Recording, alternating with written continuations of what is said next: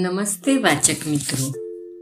બાલમૂર્તિનો આજનો લેખ બાળકો પાસે કામ કઢાવવાની રીત. લેખક કિરણ ન શિંગલોત. બાળક પાસે કોઈ પણ કામ કઢાવવું કે એની પાસે પોતાની આજ્ઞા પડાવવી એ લાગે તેટલું સહેલું નથી. મા બાપની સત્તા સ્થૂળ હોય છે. એ આજ્ઞા કરી શકે, ઘાંટા પાડી શકે, ગુસ્સો કરી શકે, પણ બાળકની સત્તા સૂક્ષ્મ સ્તરની છે. એ મા બાપની વાત માને પણ અને ન પણ માને. સરવાળે જીત બાળકની જ થાય, એ એનું ધારેલું જ કરવાનું. મા બાપનો આશય બાળકનું વર્તન ઘડવાનો હોય. પરિણામે, આખો દિવસ બાળક પર આજ્ઞાઓનો ધોધ સતત વહેતો રહે.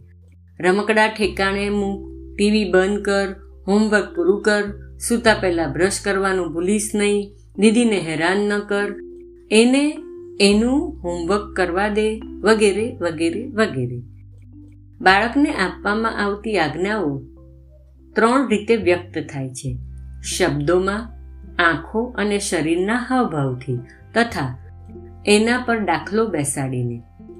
શબ્દોમાં વ્યક્ત કરવામાં આવતી સૂચનાઓ અને આજ્ઞાઓના અતિરેકથી બાળક ઘણીવાર કંટાળે છે અને એમને સાંભળવાનું બંધ કરી દે છે. સાથે મા બાપ આંખો ફાડે, આંગળી ચીંધે, હાથ વીંજે અને પગ પછાડે. તો એને આંગિક આજ્ઞા કહેવાય. એની ધાર પણ વખત જતાં બુઠી બની જાય. આવી આજ્ઞાઓ સામે બાળક જાડી ચામડીનું બનતું જાય અને એની પાસે ધારેલું કામ કઢાવવાનું વખત વીતે તેમ મુશ્કેલ બનતું જાય. સામે પક્ષે બાળક પાસે આપણે જે કામ કરાવવા માંગતા હોઈએ, તેનું આપણા વર્તન વ્યવહારમાં જો ઉદાહરણ બેસાડીએ, તો એનું ધારેલું પરિણામ આણી શકાય. મા બાપ પોતાની ચીજવસ્તુઓ નિયમિત ઠેકાણે મૂકીને એના પર સારો દાખલો પૂરો પાડી શકે. જો તને બ્રશ કરતા શીખવું લાવ, આપણે તારું દફતર વ્યવસ્થિત કરી દઈએ. હોમવર્ક કરવામાં હું તને કંઈ મદદ કરું? વગેરે દ્વારા. મા બાપ પોતે જાતે અમુક વ્યવહાર અમલમાં મૂકીને બાળક માટે સારું ઉદાહરણ પૂરું પાડે છે. બાળકના ઘડતરમાં આની સારી અસર પડે છે. એટલે ઘાંટા પાડીને અને છણકો કરીને એની પાસે કામ કઢાવવા કરતા હાથ લંબાવીને કરાવવાની રણનીતિ બાળ ઉછેરમાં વધારે કામ આવી શકે છે. દબાણ, ધમકી કે ઘાંટા પાડીને બાળક પાસે કામ કઢાવવાની રીત પણ નકારાત્મક છે. બાળકના ઉછેરમાં ટૂંકા કે લાંબા ગાળે આ રીત નકામી સાબિત થાય છે. એને બદલીને વહાલથી કહો, સમજાવીને વાત કરો, પ્રેમાળ વાણીમાં મુદ્દો એને સમજાવો, ગળે ઉતારો. સાથે મેળ પડે એવા હાવભાવનો ઉપયોગ કરો. એટલે એનું ધારેલું પરિણામ આવે એવી શક્યતાઓ વધી જાય છે. જો કે ફરી ફરીને મા બાપે એક મુદ્દો પોતાના ગળે ઉતારવો જરૂરી છે કે સરવાળે સત્તા બાળકની રહે છે. તમે ગમે તેટલા પ્રયત્નો અને ઉપાયો કરો, છતાં તમારી વાતને માનવી કે ન માનવી એ આખરે તો એના પર આધારિત છે. એ તમારું ધારેલું ન કરે તો તમારે અકળાઈ જવાનો કે નાસીપાસ થવાનો વારો આવે. એકની એક રણનીતિ કાયમ વાપરતા રહેશો, તો આવો વારો વહેલો આવશે. એને બદલે તમારા વલણમાં લવચિકતા હોય, તો વધારે કામયાબી મળે. પ્રસંગોપાત પોતાની રીતિનીતિ બદલીને એની પાસે કામ કઢાવી જુઓ. છતાં કામ ન જ બને, તો વાતને હળવાશથી લો. ચીડાઈ ન જાઓ. બાળક પર તમારો ગુસ્સો ન કાઢો. એના પરના તમારા વાલમાં ઓટ ન આવવા દો. કોઈ વાતને મમત કે જીદનો મુદ્દો ન બનાવો. તમારો આગ્રહ છે એટલે એણે એમ કરવું પડશે. એવું એના માથે ઠોકી ન બેસાડાય. મા બાપ જ્યારે હઠાગ્રહથી બાળક પાસે કામ કઢાવવા જાય, ત્યારે એની પાસે બેમાંથી એક વિકલ્પ બચે છે.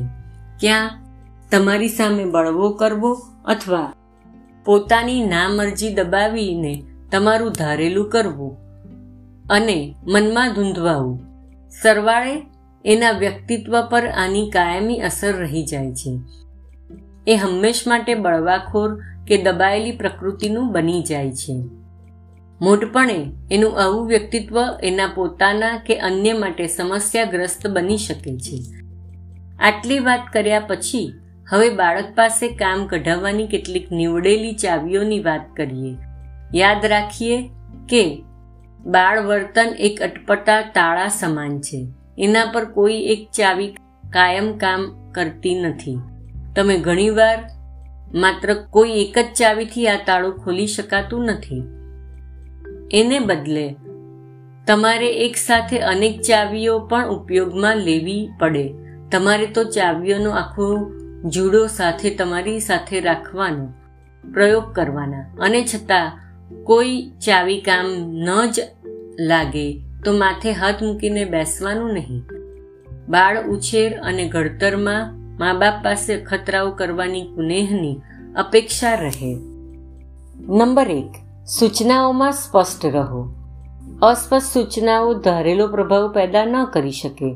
જો તારા રૂમને ચોખ્ખો કરી નાખતો એમ કહેવાથી કામ ન ચાલે. એને બદલે તારા કપડાં પલંગ પર પડેલા છે, તેમને વ્યવસ્થિત રીતે કબાટમાં મૂકી દે તો કેવું? અથવા રૂમમાંથી બહાર આવે, ત્યારે તારા ધોવાના કપડાં બહાર લાવીને વોશિંગ મશીનમાં નાખી દેજે. કહેવાથી બાળક એની પાસેથી શું અપેક્ષિત છે, એની સ્પષ્ટ જાણ થાય અને એ પોતાનું વર્તન એ અનુસાર કેળવી શકે. નંબર બે.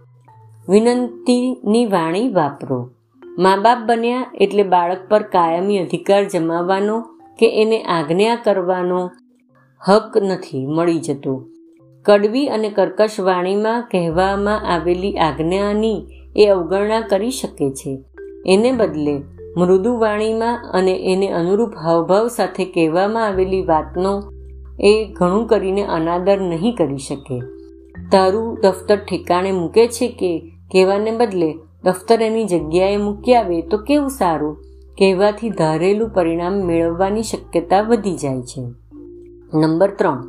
શક્ય હોય ત્યાં એને પસંદગી આપો. પસંદગી સાથે કરવામાં આવેલી સૂચનાને માણસ માત્ર વધારે આદર આપે છે. બાળકને પણ આ તથ્ય લાગુ પડે છે. તમે એને એમ કહો કે તારે આ શાક ખાવું જ પડશે, તો એ તમારી સામું થઈ શકે છે, પણ એને બદલે બોલ, આજે કયું શાક ખાવાનું પસંદ કરીશ? પૂછવામાં આવે તો એની, એને પસંદગીનો અવકાશ મળે. કુટુંબ સાથે બહાર જઈ રહ્યા હો. અને એને એમ કહેવામાં આવે કે તારા કપડાં કાઢીને પલંગ પર મૂક્યા છે. તે પહેરીને જલ્દી તૈયાર થઈ જા, તો બાળક આડું થઈ શકે છે. એને બદલે, ચાલ આજે બધા ભેગા મળીને બહાર જઈ રહ્યા છીએ. અમે અમારા કપડાં પસંદ કરી લીધા છે. તું પણ તને મનપસંદ કપડાં પહેરીને તૈયાર થઈ જા. ઈચ્છે તો તું તારા કપડાં અમારા કપડાં સાથે મેચ થાય એવા પસંદ કરી શકે છે. એમ કહેવાથી બાળકનો ઉત્સાહ વધી જશે. નંબર ચાર. પ્લીઝ શબ્દ ઉમેરવાથી તમારી આજ્ઞાનું બળ વધી જાય છે. જો કે એનો અર્થ એવો નથી કે આખો દિવસ બાળક પાસે ધારેલું કામ કઢાવવા માટે વારે વારે પ્લીઝ શબ્દનો અતિરેક કરો. પ્લીઝને તમારી લાચારી કદી ન બનાવશો. હવે તો ભાઈ સાહેબ તું મહેરબાની કરીને મોબાઈલ છોડે તો સારું. કહેવાથી તમારી વિનંતીની તાકાત હણાઈ જાય છે. તમારી અકળામણ ખુલ્લી પડી જાય છે. એને બદલે સાચા હૃદયથી જો એનો ઉપયોગ કરવામાં આવે, તો એની ધારી અસર ઉપજે છે. પ્લીઝ મને મારા કામમાં થોડી મદદ કરી શકે? આજે પપ્પાના ફ્રેન્ડ્સ ઘરે આવવાના છે. એટલે મારા પર થોડું દબાણ વધી ગયું છે. આ વિધાનમાં રહેલી તમારી સચ્ચાઈ બાળકના હૃદયને સ્પર્શ્યા વિના નહીં રહે. નંબર પાંચ. જરૂર જણાય તો એની પાસે ધારેલું કામ કઢાવવામાં થોડી મદદ પૂરી પાડો. જેમ કે એનું હોમવર્ક કરવાનું બાકી રહ્યું હોય, તો એને જણાવો કે વાંધો ન હોય તો જા. તારું હોમવર્ક લઈ આવ અને ચાલ, આપણે બંને ટેબલ પર સાથે બેસીએ. મારી પાસે સમય છે. તું ઈચ્છે તો હું તને તારા કામમાં મદદ કરી શકું છું. આમ કરવાથી બાળકને ભરોસો પડશે કે જે કામ પૂરું કરવામાં એને કંટાળો છે, એ પૂરું કરવામાં તમે એની સાથે બેસશો અને એની કામગીરીને હળવી બનાવશો.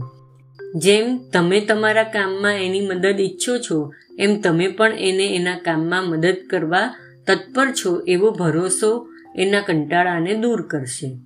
બાળકને પણ પોતાના અણગમતા વર્તનની ખબર છે અને એને દૂર કરીને એ સદવર્તન શીખવા પણ માંગે છે. પણ તમારી મદદ વિના એના માટે આ કાર્ય મુશ્કેલ છે. એ જો તમે એને પૂરું પાડશો, તો એ તમારો ઋણી બની રહેશે. નંબર છ. તમારી સૂચનામાં થોડું ટીખળ ઉમેરો. એને રમતિયાળ વાણીમાં થોડો પડકાર આપો. તમારી વાણીમાં થોડી મસ્તી અને ચહેરા પર થોડું તોફાની સ્મિત આણો અને પછી એને કહી જુઓ, બોલ, શરત મારવી છે? તારાથી આજે સૂતા પહેલા તારું હોમવર્ક પૂરું નહીં જ થાય. મને ખાતરી છે કે આજે તું આઈપીએલમાં આઈપીએલ જોયા વગર સુવાનો નથી, એટલે કાલે તારાથી વહેલા નહીં જ ઉઠાય અને તારી સ્કૂલ પડવાની. આમ કહેતા જ એને ચાનક ચડશે અને તમારી વાતને ખોટી પાડવા માટે એ કમર કસશે. બાળક પાસે ઈચ્છિત કામ કઢાવવા અને એના વર્તન વ્યવહારને સુધારવા મઠારવામાં ઉપર જણાવેલી ચાવીઓ કિંમતી છે. પણ એનો અર્થ એવો નથી કે તમારે આ બધી ચાવીઓ ગોખી નાખવી અને એની અસરકારકતાને વખતો વખત ચકાસતા રહેવી. બાળકનો ઉછેર કોઠાસૂજ માંગે છે. એની કોઈ બીબાઢાળ રીતભાત કે પ્રવૃત્તિઓ ન હોય. પાઠ્યપુસ્તકોમાંથી વાંચીને એ શીખી ન શકાય. તમે બાળકને એક આજ્ઞા કે સૂચન કરી જુઓ. તમને એનું ધારેલું પરિણામ મળ્યું કે ન મળ્યું તેનું મૂલ્યાંકન કરી જુઓ. અને પછી જુઓ કે તમારા વલણની કઈ ખૂબીએ તમને તમારું ઈચ્છેલું પરિણામ આપ્યું. અથવા કઈ કચાસે તમને નાસીપાસ કર્યા. બાળકો પાસે બધું જ કામ, હુકમ કે સૂચનાઓ આપી આપીને જ કરાવવું પડે, એવું પણ કંઈ જરૂરી નથી.